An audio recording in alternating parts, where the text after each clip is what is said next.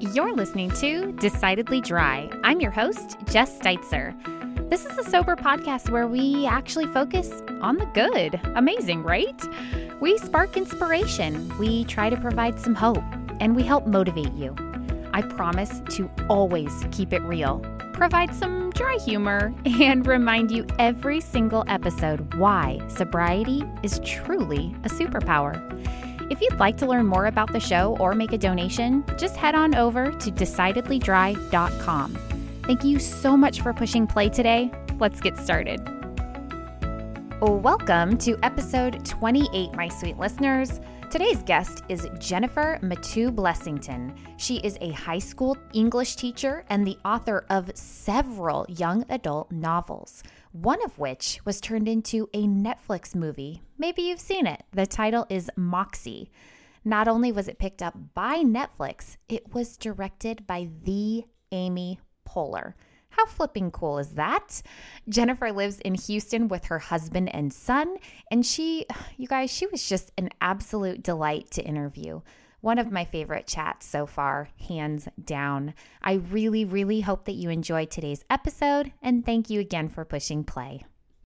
Welcome back, everybody. This is Jess with Decidedly Dry, and today I am excited to have Jennifer. Hi, Jennifer.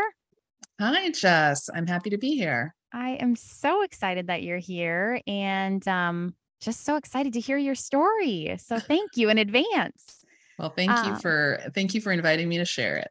Absolutely. So um, I'll just kind of give a little intro. Jennifer and I know each other through the Sober Mom Squad.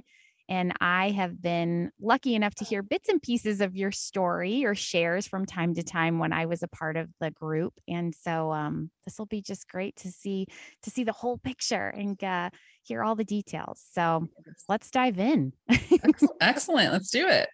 All right. So this is kind of the part where you tell listeners about yourself. So, who you are, if you have kids, where you live, all that good stuff.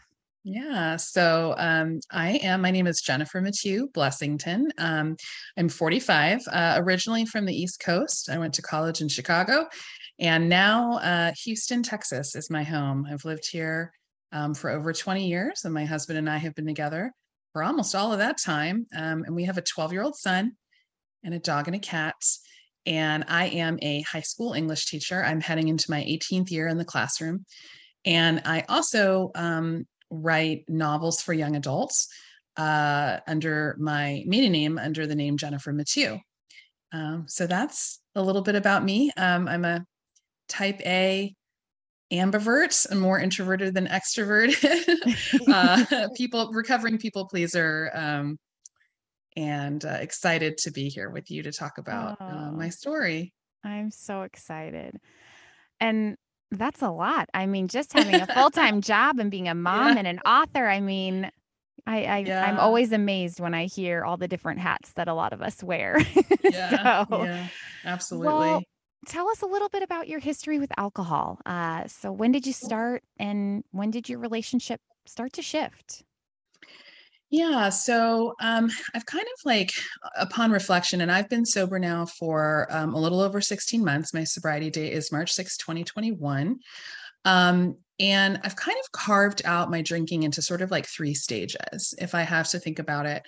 Um, I didn't drink in in high school. Um, I have some addiction in my family tree, and I don't think that really factored into my decision not to drink in high school. It just wasn't part of my peer group. I knew it was going on, but it just it wasn't around the the, the kids that I hung out with. I went to college when I was 17 and pretty quickly fell into sort of like the classic um, college, you know, party scene. Um, I'm I'm an anxious person. I've always been a worrier. As a little kid, I had panic attacks, and um, I found that alcohol. Um, eh, you know, at least initially, of course, I came to learn later it's not really true, but it made me feel less anxious. Um, and I and I thought it made me funnier and charming and you know relax me and all of those you know sort of stories that we tell ourselves about drinking. Um, and really through my um, my mid 20s, I kind of drank like like the classic young person. It was a lot of social drinking. It was a lot of going out. It was a lot of binge drinking, some blackouts, um, the hang- horrible hangovers, and I just kind of thought, well, this is part of being young. I I could keep a six pack of beer in my refrigerator when I was 21 or 22 years old, and it could last me a month. I didn't drink at home. I didn't drink mm-hmm. alone.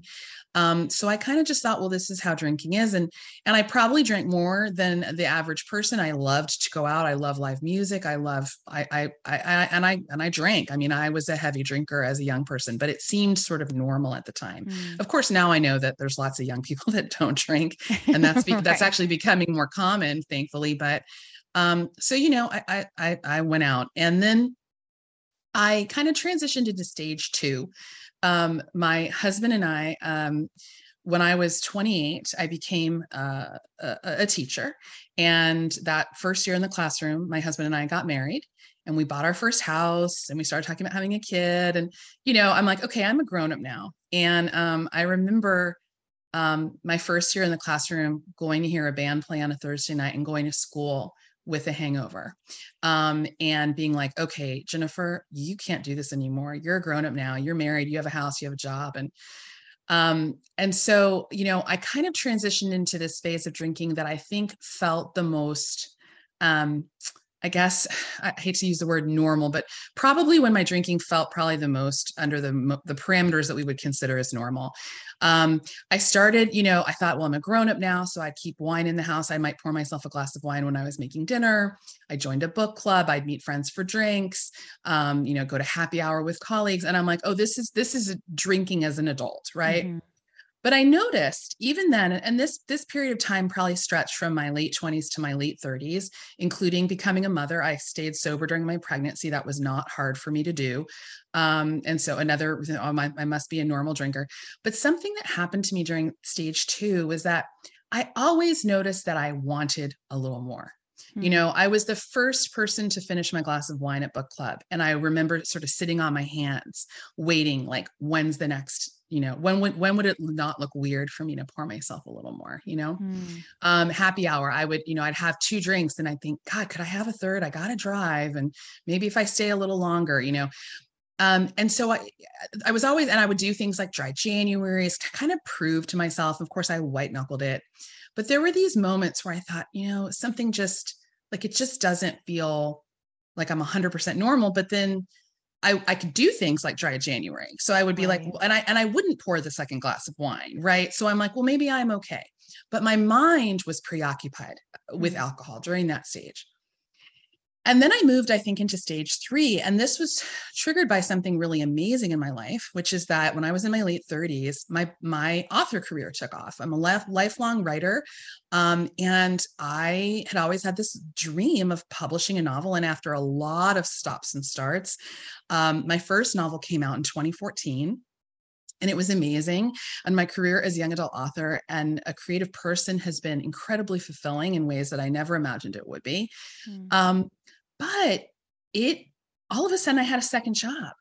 Um, authors are not millionaires. A lot of people think, you know, and one of my books got made into a movie on Netflix, right? And people think, well, then why don't you live in a mansion, right? Um, and you know, certainly it's I've had a, an income from my writing, but it's it's never as much as people think. Mm-hmm. And um, and also I didn't want to quit my job as a teacher. I love being a teacher.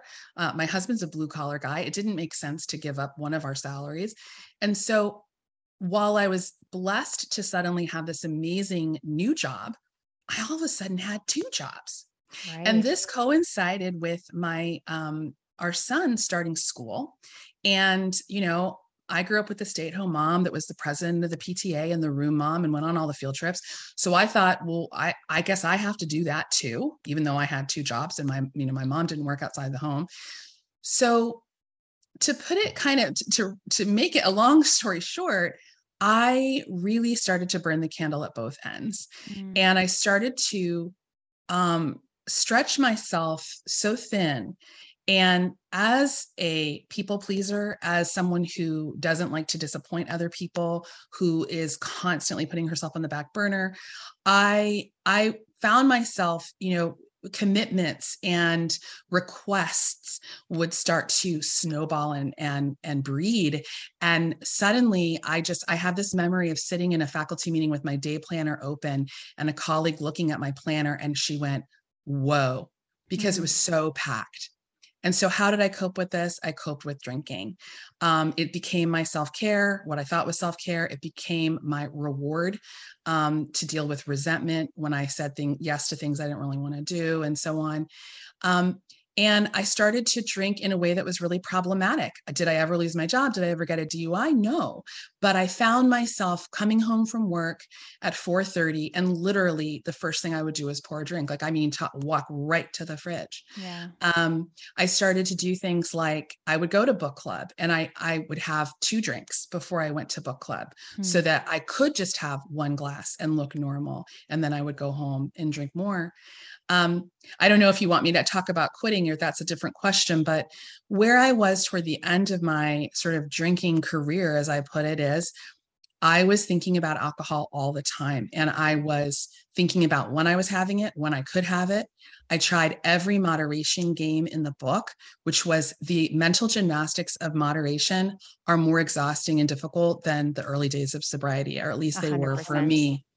You know, and um, it just i tried to quit a couple times i mean it's just this it, it, my mind was just you know waking up at 3 a.m in the morning covered in sweats um, googling um, do i have a problem with alcohol? And you know but how can i have a problem with alcohol? I'm so successful. I've got job two jobs you know I've, i haven't been fired from my job. Like how could i have a problem? But do i have a problem? This doesn't feel right. And so that's the space where i was when i decided on on march 6 on the morning of march 6 2021 to just stop Mm-hmm. And it has been one of the biggest blessings of my life. Um, so that's my drinking story. I tried to kind of tell you did great version. oh my goodness. Well, but I was that classic gray area, high yeah. achiever, you know, woman that seems to have it all. And in many ways, I did have a lot, and I still have a mm-hmm. lot. That was my that's my story, you know. Mm-hmm. And there's there's millions of us mm-hmm. out there millions, millions. And yeah. I feel so lucky to hear these stories because, and I'm thankful for your vulnerability and everyone else mm. that puts themselves out there because yeah. our stories are so much the same. You yes. know, yes. so much the same. Yes. But when you're in it, it's right. like there's oh, it feels so feel lonely. Like you're all alone, yeah. and, and so like, much shame. Like there's something uh-huh. wrong with you, and you must be the only person that feels this way. Yeah. Right? No one else wakes up at three. No one right. else is googling right. this. Like. right no, no one, else, else has ever you know yeah i mean i've said this before i went to the pt i went to a pto meeting once um and, and i sat down in this pto meeting which i didn't really want to be at and i realized I, I was buzzed because i had had a drink or two um, before that meeting and I remember my my first sober mom squad meeting where I I talked about that and other women said I've done it too. Mm-hmm. And it was like, oh my god, you know, I'm not alone. You know, yeah. I'm not alone. Yeah. Wow. I get so, goosebumps like remembering that that moment. I know. I know. I do too. And I mean anytime someone tells their story, it's just it's so moving, you know, and to just have that it, it, does it almost feel like a relief? It's just yes. like oh, wow, yes. like yes. I actually am normal. Like mm-hmm. this is a hundred percent. yes. so, yes, absolutely. So you woke up, you mm-hmm. decided mm-hmm. I'm done. Yeah. I can't do this anymore. Yeah. Um, how did you remove it? Like what was that like? Mm-hmm. Well, so I um it's funny because my last night of drinking, I had I had and I was, you know, I was a drinker at home. That was my big, I, I, mean, I still, I would go out sometimes, but I was, you know, I, I did a lot of my heavy drinking at home. But my last evening of drinking, I had gotten drunk the night before in my house. Um, and it was a Friday night, and I had actually gone to a gathering of some friends um, in in their backyard, and I had told my husband I'm not going to drink. My husband's not a big drinker, um, and he had driven, but but I said I'm not going to drink because I drank too much last night. And within five minutes, I was drinking. Mm-hmm. And you know what? I didn't have a bad time. I had a great time, actually. It was a fun night. I didn't embarrass myself, but I woke up the next morning feeling kind of gross, as I often did if I'd had too much to drink. And I said to myself, darn it, Jennifer, you couldn't even keep a promise to your husband. You couldn't even do like what this is it, um, you know.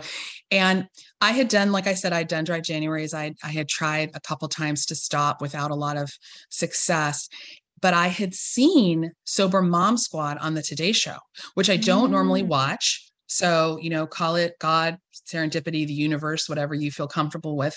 But I happened to see them and I had started following them on Instagram and I had seen some sober accounts on Instagram. And also through just good fortune, God, again, whatever you want to call it, my neighbor and friend across the street um, all, had quit drinking about, I guess, about two and a half years at that point prior. And she'd been pretty open about it with me. And I was on my bed and I texted her. I said, Are you still not drinking? And she said, Yeah, I'm not. It's great. I love it. And I texted her, I think I'm done. Mm. And there was this feeling for the first time before when I had thought about quitting, it was like trying to picture infinity. How could I never drink again? Right. It was like impossible sure. to imagine. But, and it did still sort of feel impossible in that moment when I said, I think I'm done. But there was this feeling also of like excitement for the first time. Like, I wonder what this could do for me. And I sort of threw myself into recovery in the way that I kind of throw myself, being sort of this overachiever type. I confess I kind of followed that similar pattern with sobriety. I started, um, I joined Sober Mom Squad. I started going to meetings. Um, I started listening to sobriety podcasts. Um, Hello Someday, and I know you've had Casey on your yeah. podcast, was super important to me. I'd go on these long walks um, and I really embraced her, the bubble hour was also really mm-hmm. helpful for me. Um, the book This Naked Mind by Annie Grace that helped me actually understand why I was walking in my door at 4:30 and going right to the refrigerator. I had trained my brain to expect that every yeah. day, And so sure, when you're going to try to stop that, it is hard at first because your brain you've wired your brain. You have to rewire your brain and your body. So that book helped me tremendously. Um, and and really for me i think the game changer for me this time was that the idea of giving up alcohol seemed like a possibility. It seemed like it could be more positive than negative for the first time. It was still scary and the beginning was still really hard. I was going to bed with chocolate covered pretzels. Um, I ate a lot of sugar in the beginning, which is totally normal. And in my opinion, it's totally fine. Um, I did a lot of sober treats. I was buying myself fresh flowers and scented candles and uh, hardback novels. you know, I, I was it. doing all these things to reward myself for doing this difficult thing. We can and still do that now, right? I still do that now. Okay, I good. still, yeah. Oh, I still believe in sober treats for sure. I still believe in sober treats. But um, the beginning for me was just about, and, and this is what Casey Davidson says on that podcast on Hello Someday. Your only job is just not drink in the beginning. Mm-hmm. Just don't drink and give your body and brain time to heal. And and I did that for a few months. And then um, and then when i started to feel physically better and and and more sort of grounded in my sobriety then the really great stuff starts to happen which mm-hmm. I, I didn't even believe that. People you know i've been in therapy in and out for for most of my adult life for all kinds of things my anxiety and my everything but um eh, you know and so i thought you know i'm i'm a pretty insightful person. I i know myself. I just need to quit booze right? Um and it wasn't until i quit alcohol that i realized all that work I'd been doing in the therapist's office, all that kind of self reflection. Not that it hadn't mattered, it had mattered a great deal, but sobriety was like a power boost for all of that. It was like mm-hmm. a leveling up, you yeah. know. But that didn't start in the beginning, right? The beginning was just about get the alcohol out of your body, yeah. right? Yeah. Yeah, absolutely. So when you did remove it, what what were some of the benefits you started seeing? I mean, you kind of mentioned mm-hmm. it was it was hard in the beginning. Sometimes yeah. we don't see those yeah. benefits right away. Yeah. But yeah. can you think of any that you started to notice? Well, I will tell you, one of the biggest benefits and 16 months in I am still uh, not sick of it and still incredibly grateful for it is my sleep. Mm-hmm. Um, and and it sounds like a small thing, and it is a huge thing.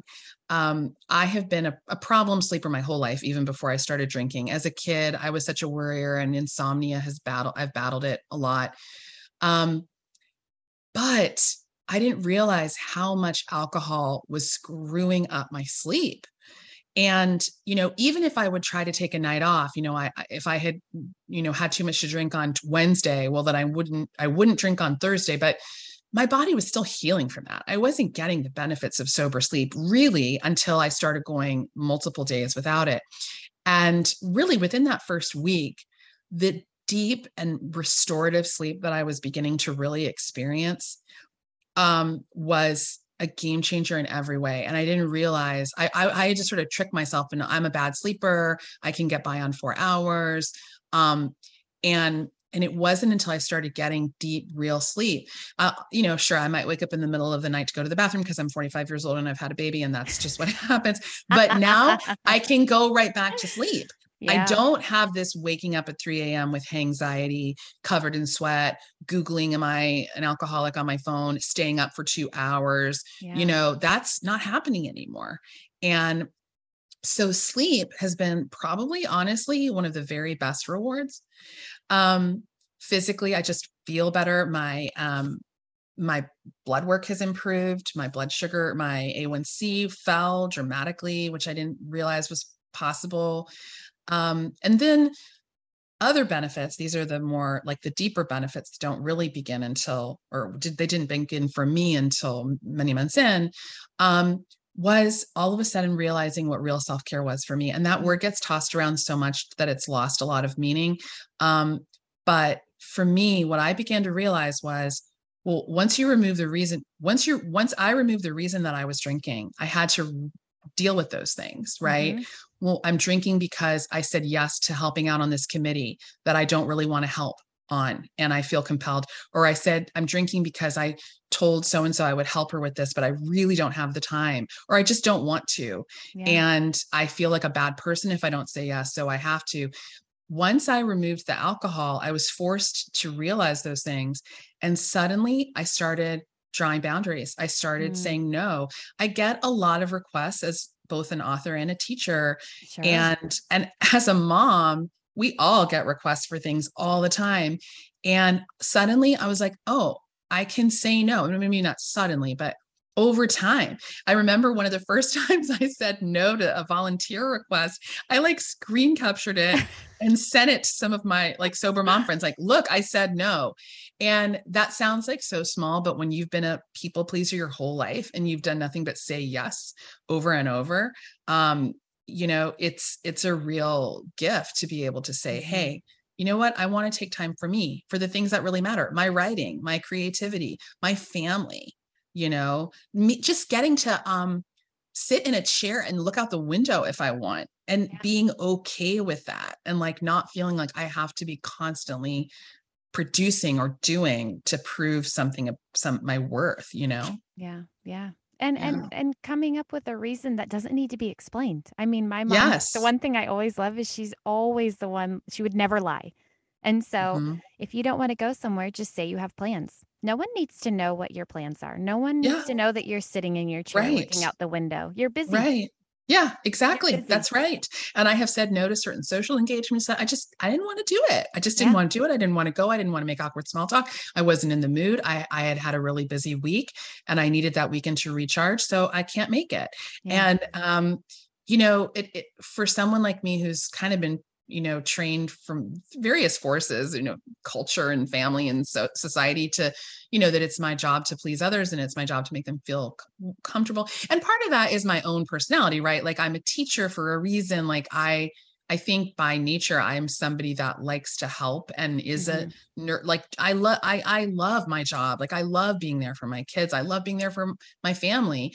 And so but i think what was happening was that i was sending that into overdrive out of a feeling of obligation after a while and then right.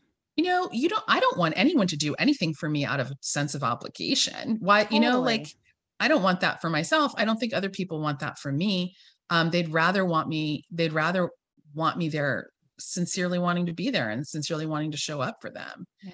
And so having that realization, like all of a sudden I had my evenings free and I could read a good book or do yoga or you know, like before I quit drinking, I used to do this thing where I would, uh, my husband is very good at actually doing downtime, right? And he is, he's like my type B to my type A. And he used to encourage me like you need to take time you need to rest whatever and so my husband would be listening this before i quit he'd be in the living room listening to music or whatever and i'd come into the living room with him with my laptop and a drink mm-hmm. and my to-do list and my planner and i would be working and I would be drinking and I would tell myself I was relaxing because I was in the same room as him while he was actually relaxing.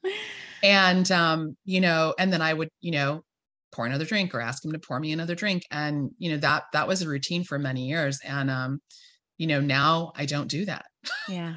Isn't it funny? I know. And I'm laughing as you're saying that because just the other day, my husband came home and I was laying on the couch, which I never do. Like I, I'm working on that. I'm working on simplifying yeah. and taking time. But yeah. he looked at me and he goes, "What's wrong with you? Yeah, you, you, you have COVID." instantly, instantly, you are sick. Something is wrong. Right, like mom right. does not lay down on the yeah. couch at five o'clock. Like, yeah, yeah, yeah, yeah. Like but, I'll take a Saturday now to do nothing, and I'll and and I'll be like uh, hey, I'm not doing anything. Look at, and he's like, I'm so proud of you. Like, oh, I love it. I love always, it. He's like, that's oh, growth. that is growth. Yeah, I it's mean, huge growth for me. It huge. is huge growth. Yeah, huge uh, growth. I took a picture of my big old, you know, dry erase calendar that we have in the uh-huh. hallway, and yeah. August is is pretty empty. And I sent yeah. it to my mom, and I was like, "Look, like right, hallelujah, right. Yeah. we're getting to it." But um, absolutely. Um, oh, so much good stuff. Um, I'm looking, I'm totally cheating and peeking at my notes. That's okay. Um, Go for it. I would I'd love to talk more about your writing briefly. Mm-hmm. Um, yeah. so you wrote your first one while you were still drinking. And yeah. since then, you've mm-hmm. produced other books. And I'm mm-hmm. curious mm-hmm. how sobriety has impacted your writing. Like yeah. if you have had to, you know, change your routine or if you have mm-hmm. more mm-hmm. writer's block, less writer's block, share whatever yeah. you'd like, but I'm curious how it has changed. Yeah. So I think for me, the biggest thing, so my writing journey has been, as I said, such a gift. I'm a lifelong writer. I have I have written since I was a little girl. Um, the the path to publication wasn't easy. I I wrote two novels that were good enough to get me an agent, but they never sold. Um, my first novel, The Truth About Alice, was really my third book, but um, the first one that you know was uh, was purchased by a publisher. Um, and so it took seven years actually from the time that I first started thinking I wanted to try to publish a book to actually holding my first novel in my hands. Um, so um, my writing, eh, when I think about things that I that sobriety has helped me realize I I don't want to do, um, sobriety's helped me realize how much I do want to write and how much that mm. part of me um, that needs to be prioritized.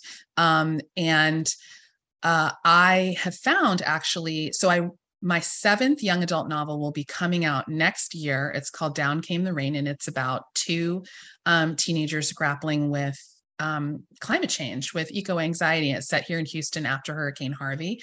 Um, and I that was um, to be honest, I didn't drink a lot when I wrote the actual act of writing it. And of course, there's all these stereotypes of the alcoholic writer. Um, and and but I actually rarely drank while I was writing. I was usually clear headed in those moments. Mm. Um, and I think because when I was writing, I was getting a, I was getting a natural like good high, right? Mm-hmm. Like I yeah. I felt, you know, and so um I'm not saying I never did, but it, I, I, you know, that this whole like joke of right, right drunk, at it sober, which you know, I never, I never fell prey to that, even in my heavier drinking days. I always wrote with a clear mind, and so I think what's happened with sobriety.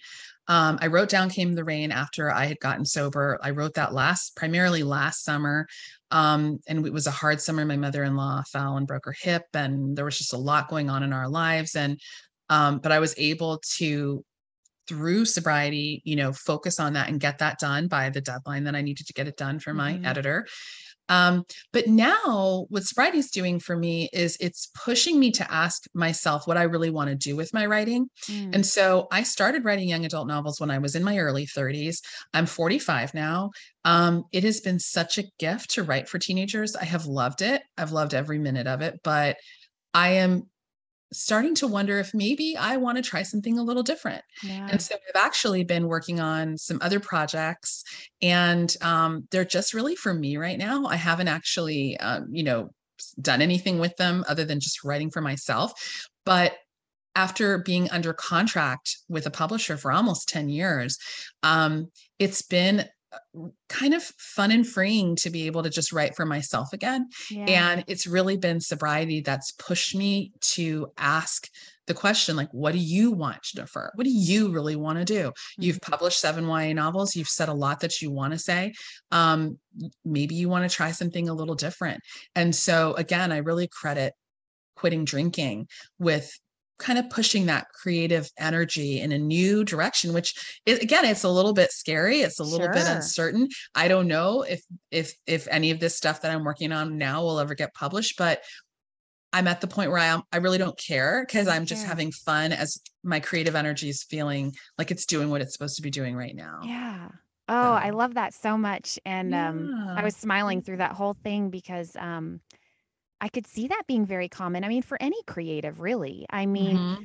my dad um, is a screenplay writer. And mm-hmm. so, and he kind of switched up his genre and tried writing a book and did yeah. that. And, you know, as of late, you know, I'll always ask him, What are you working on, dad? You know, like, yeah. let me yeah. know. And, and the, I don't know, just I, the last time I asked him, he responded with just some some fun writing, like mm-hmm. nothing. And I could mm-hmm. sense just this again, just this calming, you mm-hmm. know, um, feeling of being able to write just to write and yes, yeah. not having the deadlines and not having mm-hmm. the rewrites and get me this by mm-hmm. then. And and I mean, I think mm-hmm. that can spill over to all of what we were just talking about. Mm-hmm. Just yeah. Just do what brings you joy, mm-hmm. you know, mm-hmm. and yeah. be aware of what the universe is putting in front of you, you know, those right. opportunities, but right.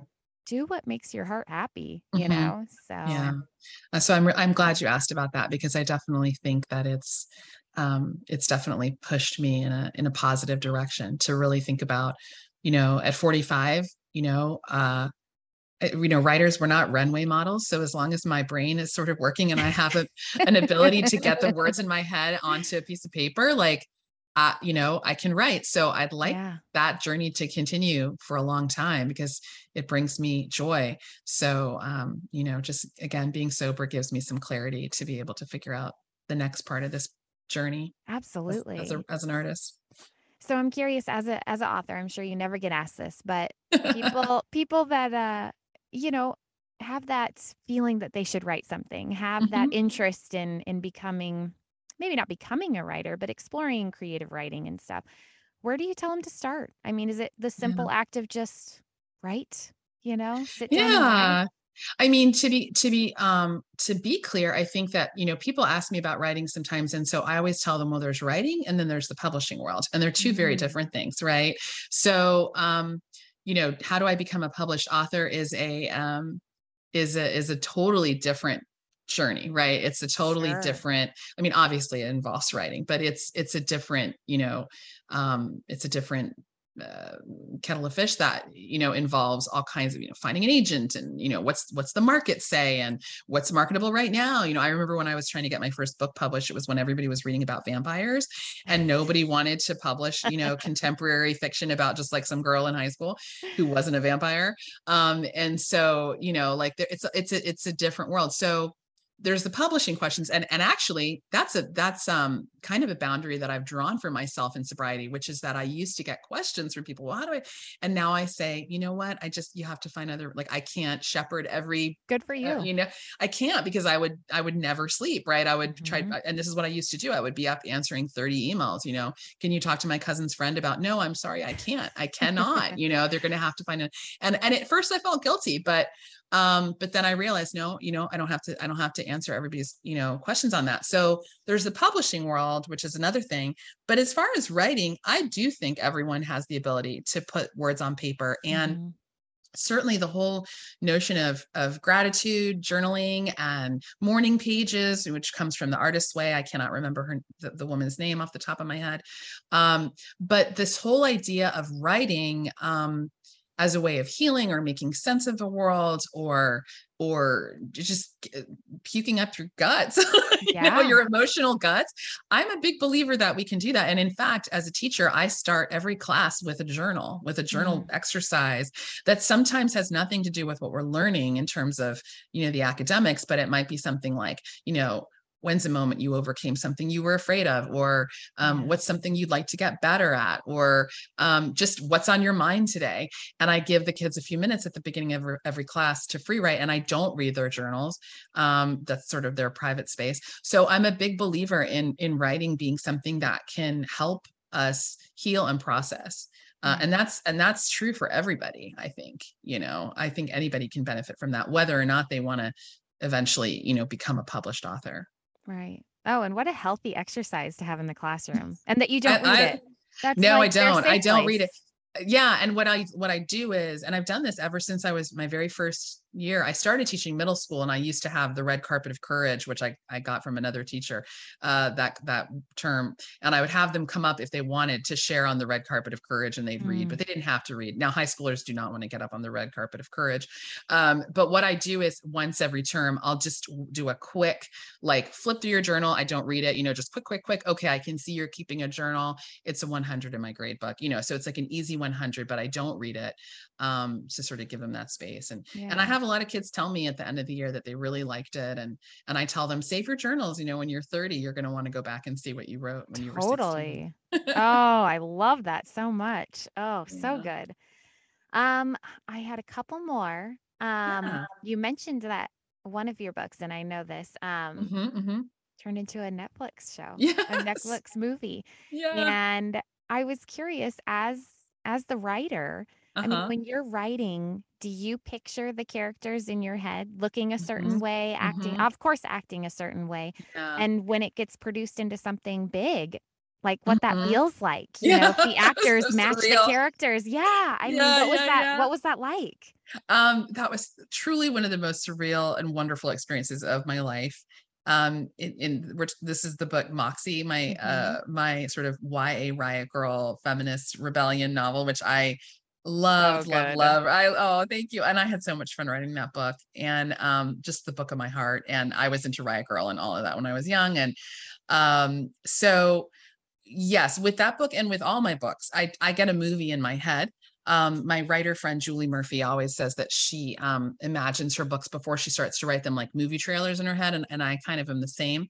And so, yes, I I have images in my head, and then of course, when you know amy poehler directed this which she was like the perfect person to do this when she directed it for film it really in a lot of ways it matched up with what i imagined in some ways it did not um, but I think what I did when when I knew she was optioning it, I knew she was going to do a great job with it, and I knew that she was going to make it her own creation.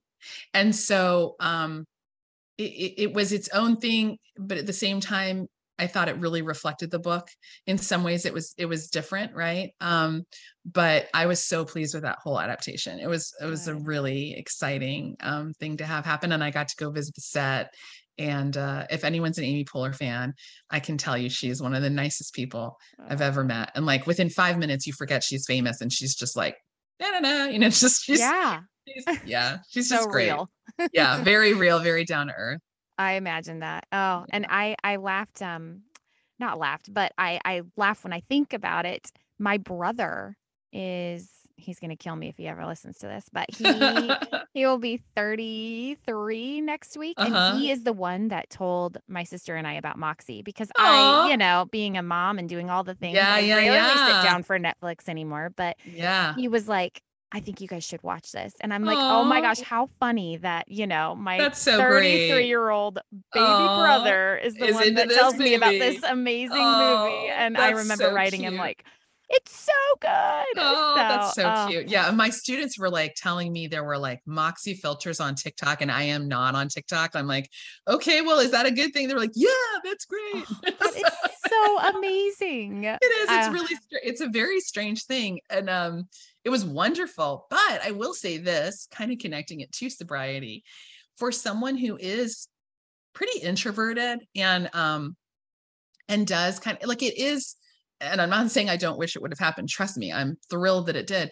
But it is a bit strange to to all of a sudden feel like this thing that you wrote in in your house at the dining room Mm-hmm. table, you know, and, and Moxie, you know, it was um my, you know, it was my fourth book. And so um I didn't, you know, at this point I I knew it was going to end up in the hands of readers. It wasn't like I never thought anyone would read it, but um you know, I never thought it would blow up like it did. And Yeah. so it's it is a bit odd, you know, and so you know, there is this element of like, oh gosh, like, you know, what if people don't like the movie or whatever, you know, it, it kind of it got a little overwhelming. And and sometimes those moments, um, you know, that th- those stressful moments, right? Like that's when I would also turn to alcohol, right? like, oh my sure. goodness, right? You know, like I remember, uh, you know what, I'm gonna just go ahead and share this.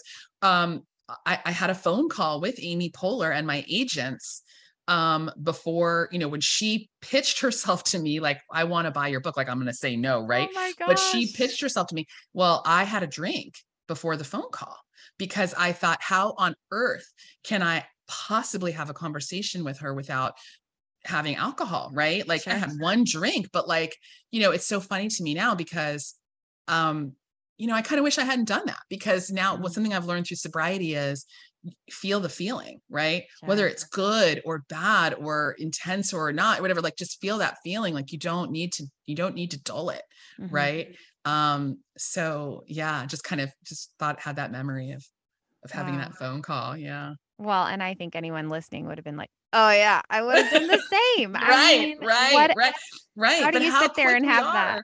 right Yeah. how quick we are to do that now you know we're the, in that whole culture of just like self-medicate and drink and um you know and it's all we know, you know. I mean, they sit there and tell you, "Oh, let's chill out with a Yeah, glass," or yeah, "Let's celebrate with right, a glass." It's always right. kind of the answer to anything. When Yeah. really, it's like you said. What if I just sit here and Yeah, feel these feels right, and right. know that yeah, this is crazy and I might be uncomfortable and mhm, nervous and excited right. and but but it'll it'll be an experience right and be an that's yeah. It'll pass. Oh, yep yep yep well, thank you. Thank you for sharing all of that. of Oh my gosh, so of exciting and amazing and interesting. Um, I have just a couple more questions. Yeah, and of course. So I'm peeking at my list. I keep it real here and totally know that I have papers in front of okay. me. no, no hey hey no Well, worry all the notes. Um, yes tell me, tell me what's ahead. So Mhm. you are still writing, you're still yes teaching, yes and I always like to mention, you know, in my notes it says, you know, what what accomplishments and what things, what what's on your bucket list is next, but Mhm, mhm. it could be nothing. I mean, that could be a goal, and I'm I'm curious what yours is. Yeah, so you know, I'm heading into my 18th year in the classroom, and I think um, you know the past two years for teachers, you know, it's it's a huge accomplishment for me that I made it through the last um, year and a half. You know, I quit March of of 21, so I made it through that spring, and then all of last school year sober. Um, and I consider that an enormous accomplishment because if anyone is a teacher that's listening, these past two years with COVID have been just so hard on on on teachers. They've been awful on parents too as a mother i know.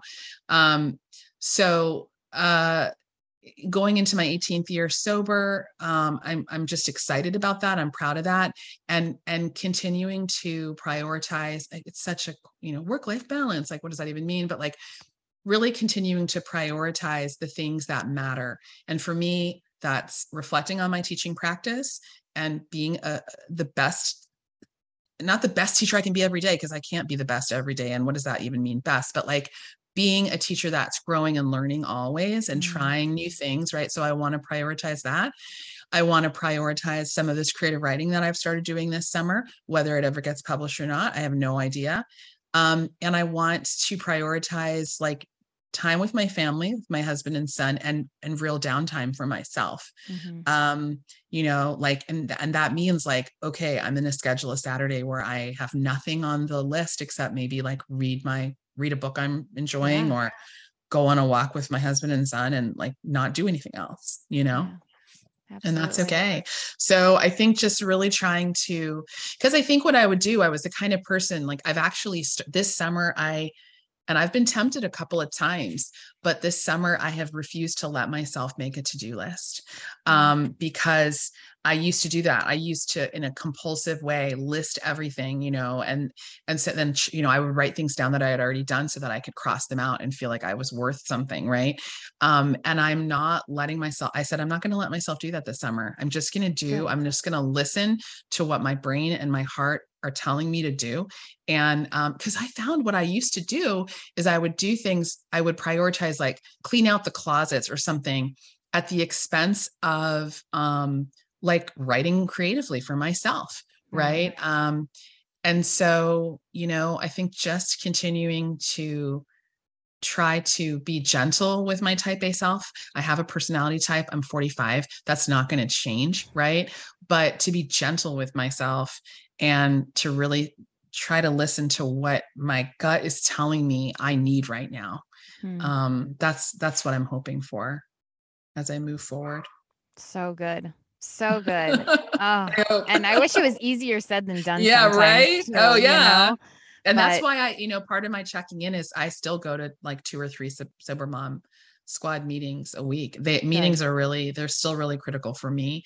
Um, I, I, don't know, maybe there'll come a time where I can, you know, I'll just go to one a week or one every other week. But for now, I, I need them pretty consistently. And mm-hmm. um, and so that's, you know, definitely something I'm prioritizing too is making the time for those. Yeah. Yeah, absolutely. Because I think to some extent, like I feel like I imagine this sober toolbox, which we all talk mm-hmm. about. Yeah. And I think, you know, in the beginning, it is critical to fill that to the brim. For sure. Everything that chocolate can, covered pretzels. Everything. um, yeah. But each stage, it kind of changes, you know. Yeah. And I'm glad yeah. that you brought up that even where you're at in your sobriety, mm-hmm. you still go to meetings. Like you still do the work. I mean, the work doesn't stop. It changes and it gets right. easier. But right. um, not to just completely check out of everything you yeah. know make yeah. sure that you still are are connected in some way i feel like exactly yeah so well this has been so so fun um i'm sad to see this last question come up not, not, on my to-do list but on well, my note I, list right but well, i've um, enjoyed our time together jess i just want to say that before you ask your last question but yeah me too um but my last one on the list is is always my favorite because i get so many different amazing answers. No pressure. Um, but to to the one or many that are listening right now and feeling inspired to make a change, what mm-hmm. advice would you give them? Okay, so what I would tell if I could give like two pieces of advice, if that's okay. The I'll one is that the one is that our culture tells us that you need to be um, you know, at some rock bottom to quit drinking, that you need to be like living in a gutter and have lost everything. And and please know I stand in solidarity with people that have been in that place because they are that those folks are part of the community too. But you don't, and I think these folks would agree, you don't have to get to that place. I I may never have gotten to that place. I odds are probably never would have gotten to that place. That doesn't mean that alcohol isn't something that you would benefit from removing like that it would benefit you to remove it from your life so you, this this story that we hear that there's this tiny little group of people and they're the unlucky ones and everybody else you know you can drink. Like you don't have to reach some leaving las vegas rock bottom to benefit from taking alcohol out of your life. So i would say that's one piece of advice. And then the second piece of advice again cult, the culture tells us, you know, 95% of us can all drink normally. And there's this sad 5% that just can't do it. And I frankly even used to be one of these people that thought this way. And I would hear, oh, they're sober. And I would, you know, oh, well, good for them. Right. I, you know, I would, I knew the right response was, well, good for you. And inside, I would think to myself, wow, sucks to be them. They have to stand in the corner with their Diet Coke while the rest of us have the real fun. How unbelievably wrong I was, right? Um, in all honesty, my life has improved so much, so dramatically in ways I did not in- anticipate. The quality of my health, mental and physical, have it. It's improved so much because I have stopped drinking. And it's like Laura McKowen says, the title of her book, We Are the Luckiest, right? Mm-hmm. You you are not going to be the sad person in the corner with the Diet Coke. You because you decide to quit drinking. Your life can unfold in amazing and wonderful ways if you decide to take the step, if you think that it's the right step for you. Um, and so that's that's what I would say is it's not a life of deprivation and sacrifice. The beginning is hard. I would never deny that. But if you can get through that rough beginning, it, it can be rough for some of us, it's it's just amazing on the other side it's like that old saying um, i think jen elizabeth from sober mom squad says is if it were as hard in the beginning, if it was always as hard in the beginning as it is like the whole time through, like no one would do it. Right. Mm-hmm. The beginning is tough, but it gets so much better and the rewards are so worth it. So that's it's what the climb. Say. It's the climb. Yeah. I picture a mountain, mm-hmm. you know, yeah. as cliche right. as it is, but yeah, it's hard as hell. Yeah. But when you get to the top and you see mm-hmm. the view, I mean, right. It's, it's so worth so it. Worth it's it. like, and I really am. And it's hard. It's, it's, it's like hard to even believe that I I could never imagine this, but I I am at the point, and I'm not saying I don't get the occasional craving. I do. Every it's normal, but I'm at the point now, 16 months in, where I I don't want. I don't. I actually kind of go. I just I don't I don't no, I don't want it. Like I I wouldn't even want. I don't. It doesn't appeal to me anymore. Mm-hmm. Um, and I never thought I'd be able to say that, but it's true. It's really yeah. true. It is so true. So yeah. true. Oh, Jennifer, this has been so fun. I think oh, I already Jess, said thanks. that, but I really mean it. And I am just so thankful that you agreed to come on, especially when mm. you were talking about how many boundaries you've put up. I mean, I feel honored that you well, carved you know out what? the time. I'm telling you what, I'm telling you what, I do, I do as a as a writer and author, I've gotten so many like, can you be on my podcast again? Sure. And and again, through sobriety, I've had to say, hey, look, like, because if I said yes to every single one, I, I wouldn't have the time. But this, yes, it, this is a, a, sincere yes. It means a lot. It I really, really wanted to do it, and I was honored to do it. So, Jess, thank you so much. Oh. Well, I'm going to have to sign off and go finish because I actually, I told you in the beginning when we weren't recording that I started your book and don't let me mess it up, but it's Bad Girls Never Say Die. That's it. That's and it. I am hooked. I am oh, only, thanks. I think I'm only at chapter six, but you uh, know, I was laying on the couch with my nose in okay. my book last night and oh i'm excited well I, I, I try to write that one to be a page turner it's my homage to the outsiders so if you're a fan of the outsiders or um, it's it's kind of that fast paced, you know, girl gang so 1960s good. vibe, hopefully. So so good. You're an amazing writer. I'm not oh, just saying that. You, I'm hooked. And um, if people want to get in touch with you, mm-hmm. um, I, I, I want them to be respectful. So I know that, you know, oh, yeah. you will not, but I mean, I may not they... respond to every DM, but, but I'll, you know, I, yes. That's what no. I was getting at. But if they want to check out, like, do you have your website and your books yeah. and how do they, how do they find all of that?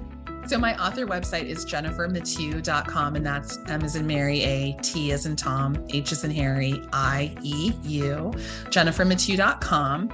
And then um, I, one thing sobriety has helped me do is I'm limiting my time on social media. Um, but Instagram is the best place to find me. Um, and I'm at author Jen Mathieu. Um, I'm taking a little summer break from Instagram, but I do like it. I think it's, it, and also the sobriety accounts on there are really helpful for me, including yours, Jess. So, um, so that's typically where people can find me. I do have a Twitter and a Facebook, but I don't, uh, to be frank, I, am rarely on there and I don't check it very often. So, um, Instagram at author Jen Mathieu is the best way to find me. Perfect. Well, I'll have all that in the show notes and, um, I just hope to stay in contact with you. Oh, I, I really love, love you and um, appreciate this chat today. Oh, Jess, thank you so much for having me. Thank you. If you'd like to learn more about the show or make a donation, you can head over to decidedlydry.com. If you enjoy the show, the best way to support it is to subscribe and to leave an awesome rating or review over on Apple Podcasts. It's sure been a treat spending this time with you, and just remember if the only thing you did today was stay sober, you are winning. I'll see you next time.